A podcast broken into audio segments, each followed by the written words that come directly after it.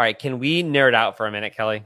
Or can you just like humor me while I nerd out for a minute? Tell me a story, Tommy. Okay. So as you know, I'm not the most like documentary observant person. And I saw um, a couple days ago that a documentary was released about Teddy Roosevelt Island.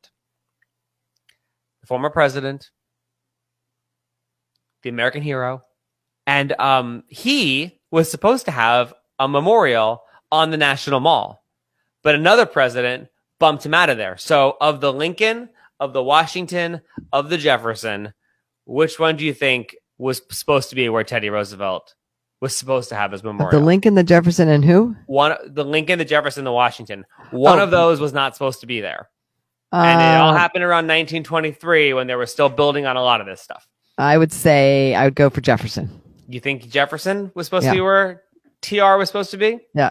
Not where Lincoln was supposed to be at the end of the reflecting pool? No. Washington's kind of an easy one because that like he's the OG, so clearly he was supposed to be there. Right. Well, and Hamilton kind of revealed how that worked. Oh, that's right. Good old Eliza Hamilton. Yep. Who lives, who dies, who tells your story, man. That's what it's all about. So, speaking of telling stories, Michael Cullinane is a professor and he did this documentary about Teddy Roosevelt, how Teddy Roosevelt Island happened. But the twists and turns of this are incredible. And he joins us from Ireland. He works in London, but he used to live in Arlington. And that's where this whole thing got started. Uh, I just want to bring him in and I want to have this dialogue because the documentary is so cool.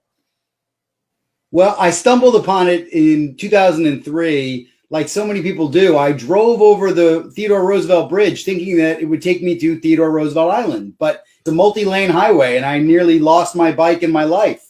But eventually I found my way around through Arlington and I got to the island and I was amazed at the beauty and the, the quietude that was there. So it was a really special place. Professor Michael Cullinane then wondered how did it become Roosevelt Island?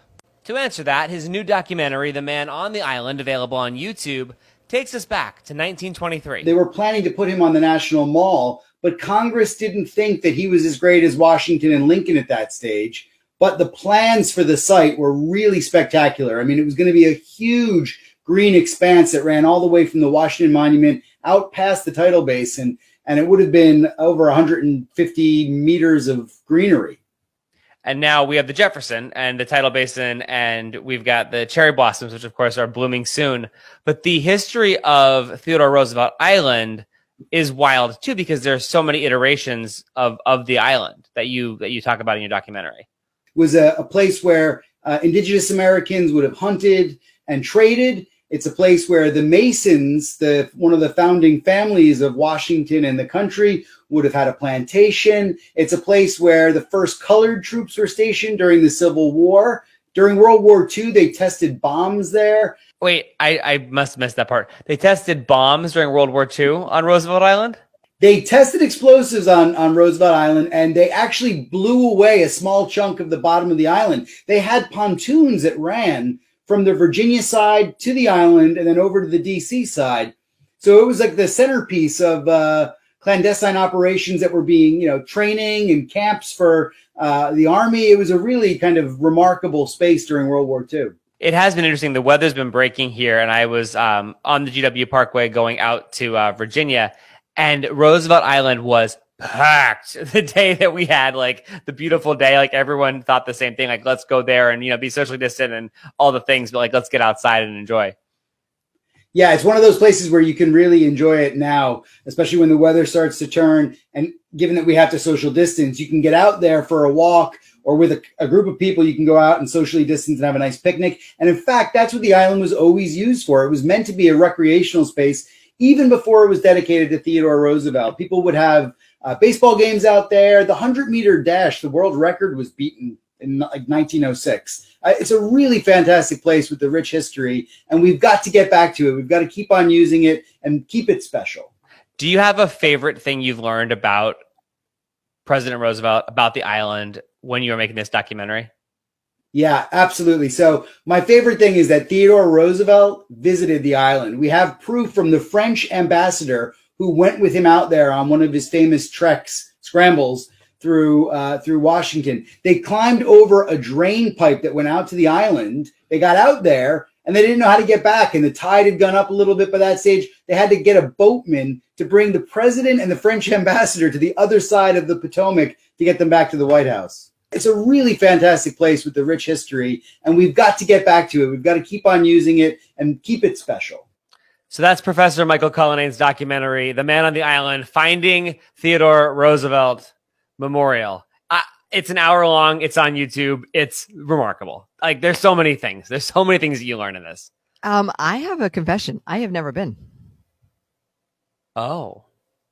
I know. As a native Washingtonian, like that's no bueno. I could totally, Kelly, hang you out to dry right now and be like, what's wrong with you? Why haven't you ever been to Roosevelt Island? It's so close to Georgetown. My goodness. How have you not been there before? Look at it. It's so close. You can just get right there. I haven't either. wow. Sounds like we got a little road trip to take. I think we need to go for a field trip immediately. And that's, I think, maybe why I was so like interested in this documentary um, that just came out on YouTube because I was like, oh, I never, I've been here since 2006. I've never, uh, never gone there. And Yeah. now I, not like all I want to do is go there. We'll have to do that. Yeah. Yeah. So I think we should have a little, um, little company outing. We go over, we can check it out, we can have a good time, we can go for an event. We, we haven't gone on a nature adventure, you and I, ever. I know. Couldn't we paddleboard there? Oh, yeah. Yeah. Yeah, I like that. Paddleboard over there, like land ho, land on it, and I guess you could. Yeah, I mean the island is there for exploring and all sorts of things. I hope Uh, Professor Michael Cullinane isn't watching right now. He's gonna be like, "You monsters! No, don't don't paddleboard there."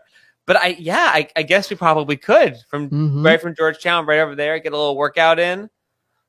Huh? Have a little picnic. That'd be so much fun. It would That'd be. be so much fun. And you can stay a paddleboard away from me, so we'll be socially distant. It sounds awesome. but I, I love that story too. Like, could you imagine? Like, it just crazy how like our city and really the country and the world, like back in the day, right? The president and the French ambassador went to the island, and then they got stuck there. right. that wouldn't happen today. no, because you got your friends who have the choppers who fly over your house. They'd be able to come right. get them in a second.